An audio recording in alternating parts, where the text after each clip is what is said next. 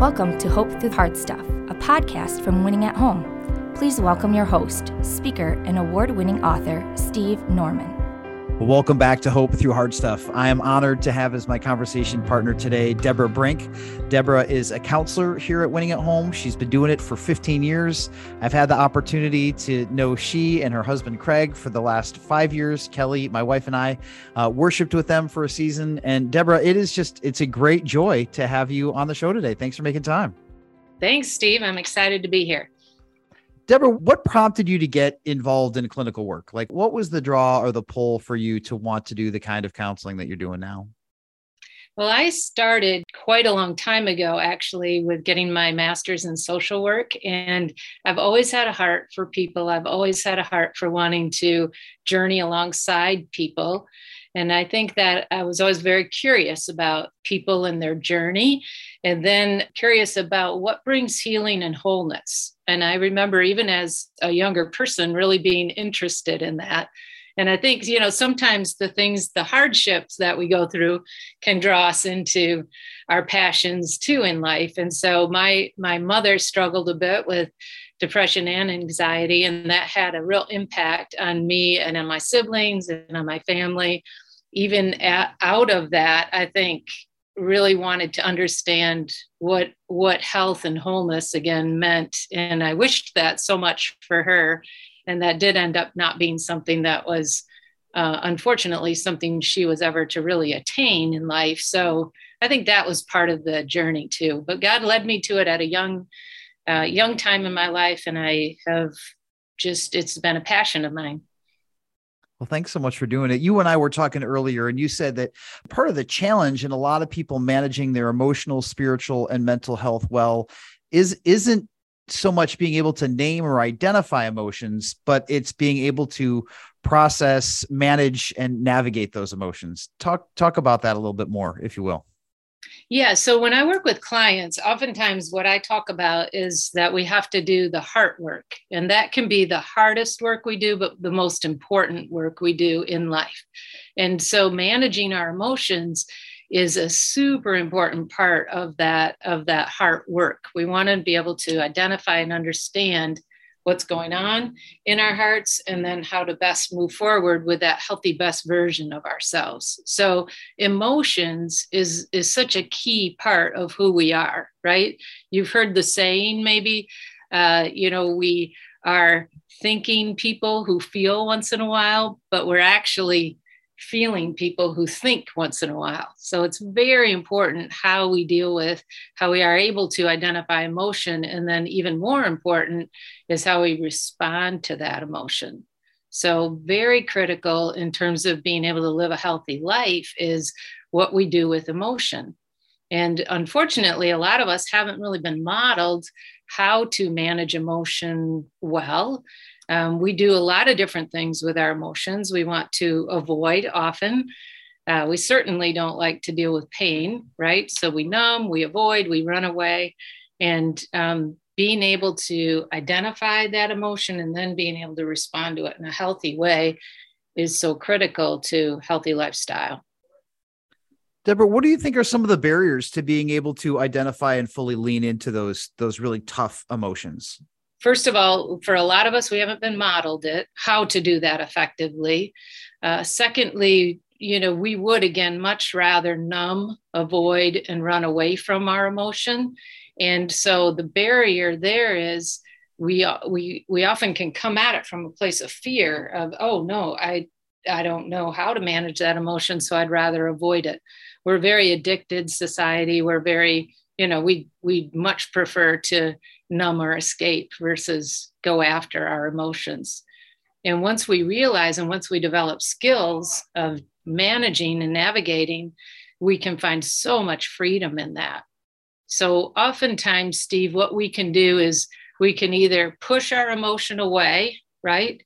Or, for instance, if we have an uncomfortable emotion, let's just say sadness or anger, uh, we'd like to either push it away, avoid it, or we can hold it too close and it be, can become very overwhelming and there and that can be super difficult again too to move forward with that what we want to do is we want to have our emotions at a comfortable distance to be able to observe that emotion, to be able to identify it, and then to be able to respond to it in a healthy way. That's that's a great insight. I I'd never heard it framed that way before. I, have definitely understood the the one extreme, the kind of stiff arming our emotions and keeping them as far away as possible, but had never heard about the the flip side or the other the other extreme, the other ditch, which is holding them too closely. What what are some of the emotions that sometimes we hold too closely, and what are the what are the fallouts from those? Yeah, so certainly um, grief or sadness can can be something we hold very close, and that can be very overwhelming.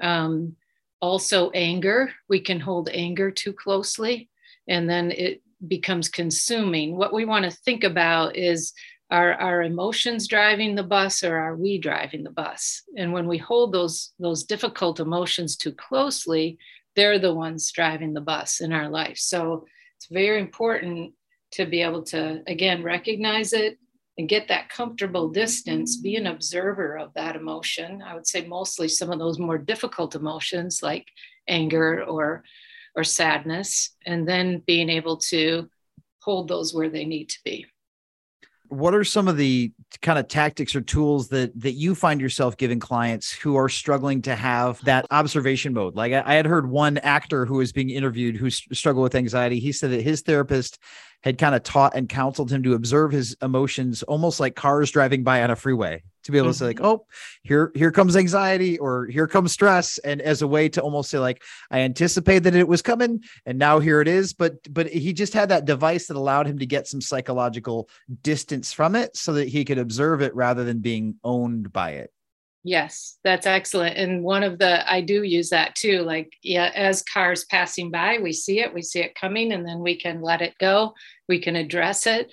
Um, Alison Cook talks a lot in her really good, excellent book about boundaries for your soul she talks about the importance of differentiation, which is really getting space from that emotion, which is kind of what I've been describing, right? There's interpsychic differentiation where we set boundaries with others, and then there's intrapsychic differentiation where we set boundaries within ourselves. So that's a really important t- uh, tool for us to learn. Um, practically speaking, kind of like you were saying with the cars going by, um, another practical thing that we can do is we can, first of all, focus on it, name it, right? And be able to feel it within our bodies. That's a super important thing. So when we have anger, sadness, anxiety, label the, is the sensation in our bodies oftentimes maybe our stomachs hurt or our head hurts or you know there's different ways our bodies carry that emotion. Very important to identify that first and then label the emotion whatever it is. Breathe to create safety to slow it down. I, I teach all my clients four square breathing. It's a little bit of a technique to slow things down. And then finally make a choice to either self soothe it, which would mean journal, maybe take a walk, maybe call a friend, but slow it down enough where you're responding to it versus it controlling you. That's fascinating. That's just, it's so helpful. And when you talk about making a choice, it's, it's great because it reminds me that like I'm I'm equipped and empowered to manage those emotions rather than just be beholden to them. And I think that sometimes there's a popular sentiment that just says, "Hey, we should we should feel all of our feelings and we should feel them fully and we should feel them publicly." And while that is well intentioned, I hear you saying that if we just let the emotions run ragged, if we let that like fire of whether it's anger or grief or resentment, whatever else it is, if we let that burn uncontrolled, it, it can be really dangerous to ourselves and others. Right. And I'm not saying that we are not to feel the emotion. We we need to look at it. We need to consider it. We need to be observers of that, but then also manage it in a way that's life-giving and helpful to us. Yeah. And I, I love your your encouragement that when we name it and when we feel it, then we can start asking questions of it. And whether it's been, you know, Brene Brown, who says that it's important for us to be curious about our emotions, or psychologist Susan David, who says, Hey, sometimes when you're feeling an emotion really strongly, ask this question like, what's the purpose of this emotion? What's the function of this emotion? Mm-hmm. How how have you seen that play out in your work? Like what what happens when you see clients really get curious about that emotion? Where where can that journey take them? Well, it's life changing actually, because instead of again running away from it or numbing it, it's life changing because if we choose curiosity or compassion, we start living much more aware lives. Do you get what yeah. I'm saying? And so it's really, really helpful. Um, one of the things I talk a, a lot of, to my clients about is is the whole concept of um, regulation, which I'm I'm sure you've heard that term being regulated or dysregulated. And we all have a wide range of emotions. Oftentimes we end up in survival mode, which is mm-hmm. fight, flight, or freeze, right? And we do a lot of life up there. And instead of looking at that and doing life from that place, what if we did life from our window of tolerance, which is more of that middle ground, and that's that regulated place? And that's not a flat place, that's our ups and downs. We acknowledge our emotions, but we're more regulated. Um, Aundi Kolber has done a lot of excellent work in that with Try Softer, her book Try Softer. She teaches a lot on that. But when we are able to do life, regulated people are healthier people. They have healthier relationships. They are able to trust themselves more. More confident. We live life from a place of regulation. When we do trauma work as therapists, we are often helping our clients to become more regulated. It's, it's such a gift and i love your framework there deborah because when you say that if if we live in that dysregulated zone of that fight flight or freeze you can do that for a season but you can't do that indefinitely it has right. long-term effects on us psychologically physically spiritually if we don't wrestle down the tools to graduate beyond that space right that's so good. So talk talk a little. I'm uh, intrigued. Come back to the kind of intrapsychic boundaries that you talked about. How do we set bound? Like I, I'm aware of setting boundaries externally in my relationships with other people. Ex- unpack that idea just a little bit more for me about what does it mean to set internal boundaries. Yeah, so that fits a lot with what we're already talking about with emotion, right? And obviously, like you said, the setting boundaries outside with other people and in our relationships is such an important thing in terms of healthy relationships too. What's okay and what's not okay. Well, intrapsychic differentiation, which is setting boundaries within ourselves, is is equally important because we can again be um, in that survival mode where the emotions are the things driving our lives and driving us. And we it's very difficult steve to be able to find our true identity and to find ourselves when we're in sur- survival mode. So right. being able to set those intrapsychic uh, boundaries or intrapsychic differentiation allows us to know ourselves better so it's super important. So we pay attention, very important to pay attention, be aware. Oh, this is what's going on.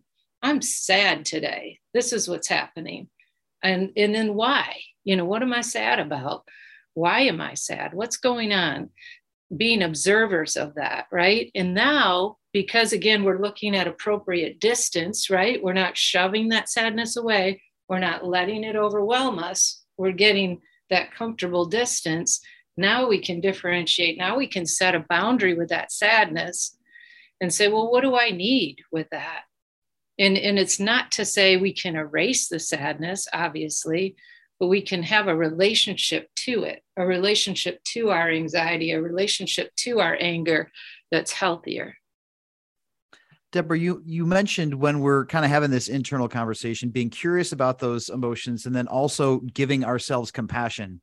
But for those of us who haven't had self compassion modeled well, like I think a lot of us, you know, I'm I'm a Gen X, and so I grew up kind of kid of baby boomers, and and they grew up in an environment where their parents had survived the Great Depression and they'd been through World War II, and there was just kind of a fixed stoicism. You just didn't really complain about stuff. You didn't there. I don't think anybody was trying to be mean, but if if you had a problem, sometimes the the sentiment was like, "Boo hoo! Everybody's life is hard. Get over it." And so you learn early on to to kind of limit self compassion. Um, there was sometimes feelings of of shame or guilt that was associated with with like, oh, I'm really sad. Well, guess what? Life is hard. Get over it. Or I'm really angry. Well, Bible says you should forgive people. Get over it. And how how have you found either in your own journey or in your work, how have you found people being able to take healthy, mature steps towards self compassion? Yeah, well, again, this is another concept, Steve, that's so life giving. I think a lot of us can identify with what you just said about being raised in homes where no, no, no, no, no, we just, uh, you know, pull it together, go forward. We don't acknowledge, you know, some of those harder emotions and we just get over it. A lot of us can identify with that. But what we're finding and what we're finding both in neuroscience and in the psychology field and just in culturally lately is just self compassion is the thing that allows us then to, because we're more aware and we're, we're practicing less judgment and more acceptance, we can love better. So, the biggest thing that we're trying to do is we aren't trying to be just these self absorbed people running around. We're trying to be able to love both ourselves and others more effectively and when we heal that's what happens is we love better so i would say what i'm seeing with self-compassion for my clients and then i would say both for myself personally the more i practice that the more i'm able to again i love god better love myself better and love others better. Because i'm coming more from a place of compassion versus a place of that inner critic.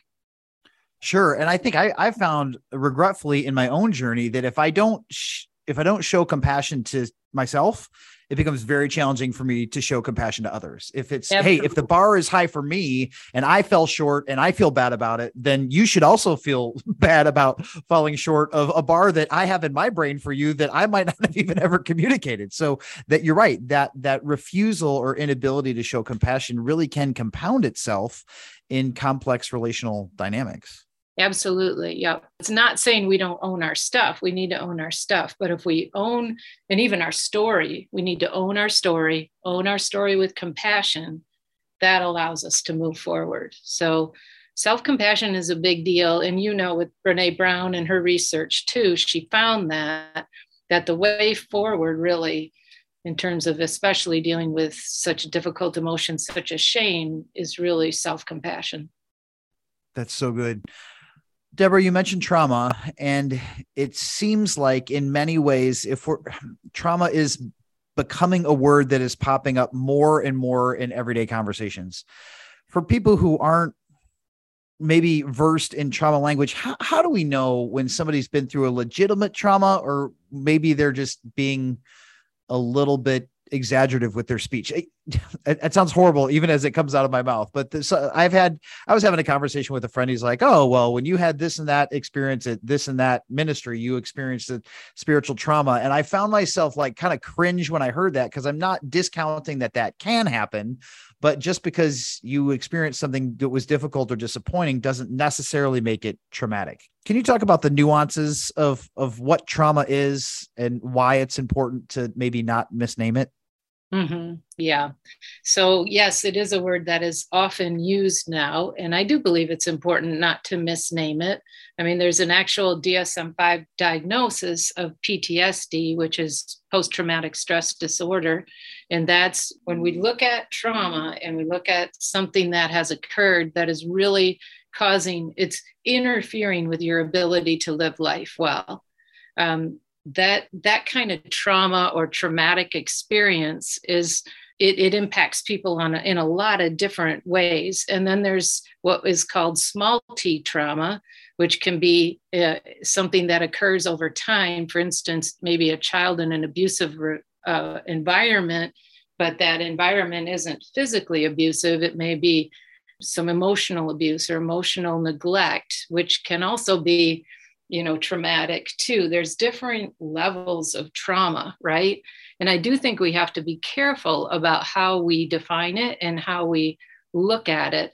The important thing is is how do we respond to those kind of circumstances in our life? And as trauma informed therapists we're trying to figure out how what was the impact of that trauma on the individual and on ourselves right but yeah. I, I would agree with you, Steve. You want to be careful about what you're labeling as trauma and what you're not, you know, what you're putting into that category. So, as a therapist, how does the work between people who are processing a big T trauma differ from the work with somebody who's processing like a small T trauma? You look at how it is impacting the client. You have to look at what kind of things are how is it interfering with their lives? How is it impacting how they're going forward? We don't even sometimes have to necessarily focus in on well that shouldn't have been a big trauma for this person. You don't have to look at that as much as you have to look at what how is it impacting? How is it getting in the way? And then how do we heal from it? Okay. And deborah for some people who maybe maybe they don't look at their past experience as particularly traumatic but it is affecting their ability to do work I, I, again i know that some of us say well life is hard i don't think that my life was any more difficult than somebody else's so i'm going to put my big boy or big girl pants on and just kind of keep marching through life how do we know uh, if something really is inhibiting our ability to live life well or mm-hmm. if we just had a had a rough season and, and need to pull out of the dive mm-hmm. Yeah, well, we notice how it's in terms of is it is it interfering with our ability to do our work well? Okay. Is it interfering with our ability to love our family or love our people well? Um, is it on our minds a lot? Is it interfering? It, do we notice we get stuck sometimes in it? Do we notice that you know we don't feel like we live very free? We don't have a lot of joy those are the things we we want to look for how again is it interfering with okay. those those everyday life situations that we're trying to navigate through Deborah, you talked about box breathing for a little bit, uh, or four count breathing. For people who aren't exp- are have never heard of it before, what how does it work? Well, one of the things that's really important again is, um, especially I work a lot with people who are struggling with oftentimes anxiety, stress, those kinds of things. So, one of the things that's super important is our ability to calm our bodies. Mm-hmm. So, one technique I teach is something called four square breathing. And if you picture a square and you picture a four on each side of the square, you're going to want to breathe in through your nose and count slowly to four and it's more abdominal breathing versus shoulder breathing. So you count slowly to four and you breathe in, and then you hold that for four seconds, and then you breathe out through your mouth, counting slowly to four, and then you let it set for four seconds. That's called four square breathing. And it's taught to Navy SEALs so that they can focus in highly stressful situations. It's very grounding, centering and about how many repetitions like how many times do you do people usually need to work around the box before they're starting to feel anchored yeah you should do it at least four times and you shouldn't okay. don't count too fast because okay. that doesn't help you so count slowly hold it for four and then out through your mouth and let it set for four I think one of the things that was challenging for me when I when that tool was first introduced to me is like that that holding between ex, inhaling and exhaling, right? Because we're conditioned to thinking that well, breathe, you breathe in and you breathe out, and that that hold, like those those four seconds after you take air in and after you release air, are tricky because you don't you would never do that consciously, right? And yeah. so doing that gives you a, a really sense a, a, centered sense of control to be able to say Absolutely. like, oh, I'm I'm here, I'm present. Yep. I I can choose. I have more agency than maybe I thought that I did 30 seconds ago before I started this. Yeah. And again, you know, especially with anxiety or some of those more uncomfortable kinds of emotions or feelings, we feel very out of control, right? And it does hit our bodies first. So that's why we want to do that calming, centering, grounding, getting in touch with our breathing allows us to be more on top of the, the anxiety itself, too. Deborah, that's a great tool. Are there are there any other tools that you think listeners who are really kind of struggling to to power through emotions and get appropriate distance from them should should be adding to their to their toolkit? Yep, I would say definitely the the grounding, centering, anything you can do to calm your body is super important to notice how your body's being impacted by some of the anxiety or the difficult emotions, and then really being able to kind of work on correcting your thinking. Because oftentimes we go to worst case scenario, or we hold those emotions too closely to us. So being able to correct our thinking or to ask the question, for instance, if we're working on our inner critic, being able to name it, right? Calm our bodies, name it, uh, befriend it, understand it with compassion, um, invite God into the process, super important, and then unburden, you know, some of the weight of maybe some of the messages we're taking in with that inner critic, and then integrating a newer and truer, more beautiful message. So important.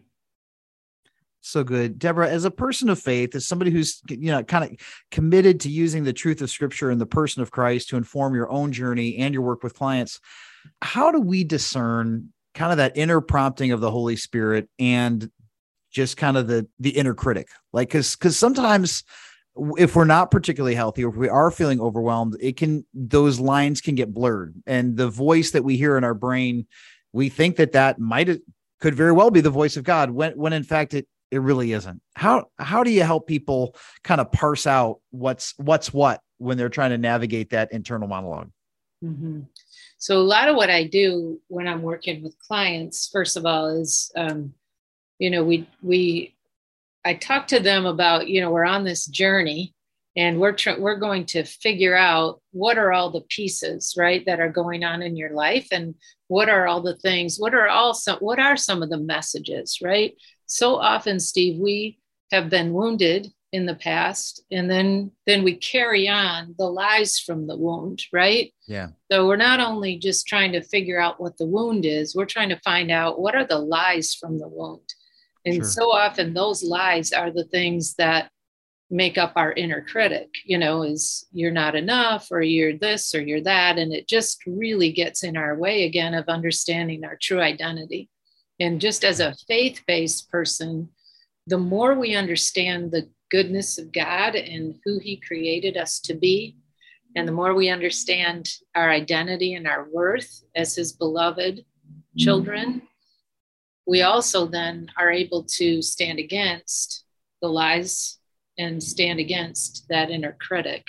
So there's a real process in that, but it's such a beautiful one when we can really figure out what the lies are and then we can actually start and retrain our minds um, put a new message in there That's a truer, Deborah. A truer message. A truer message. Deborah, any last thoughts or words of encouragement to people who might be tuning in today who just they they feel overwhelmed and they they feel again either that they're self-medicating in whatever whatever their drug of choice is because they don't want to feel their emotions or their experience with their emotions is so bonded to their identity that they they don't have a healthy space with it. Any any final words of, of challenge or hope for them? So i would say that there is hope. There is healing their story is meant to be a story that is full of life and goodness and light and i would encourage them not to give up. I would encourage them to go after that true identity. I would encourage them to continue to do the work. A lot of us maybe don't necessarily want to, but I would encourage them to keep doing the work because uh, God is the God of healing. He's a God of goodness. He's a God of light and of truth. And when we truly accept that and we truly understand our identity and our worth in Him, and we do life from a place of compassion, um, it's very free. It's very life giving. That's great, Deborah. Thank you so much for sharing your insight and your time with us today. I know I've been encouraged and feel like I've got some more tools to work with than I did when we started. And we look forward to talking to you again sometime soon. All right. Thanks, Steve. Thanks for listening to Hope Through the Hard Stuff. If you liked what you heard, please remember to subscribe to it, rate and review it, and then share it with others. Winning at Home offers hope through counseling and coaching, motivational speaking, community events, and other media resources. If you believe in what we do and want to support us in our mission, consider making a donation at winningathome.com.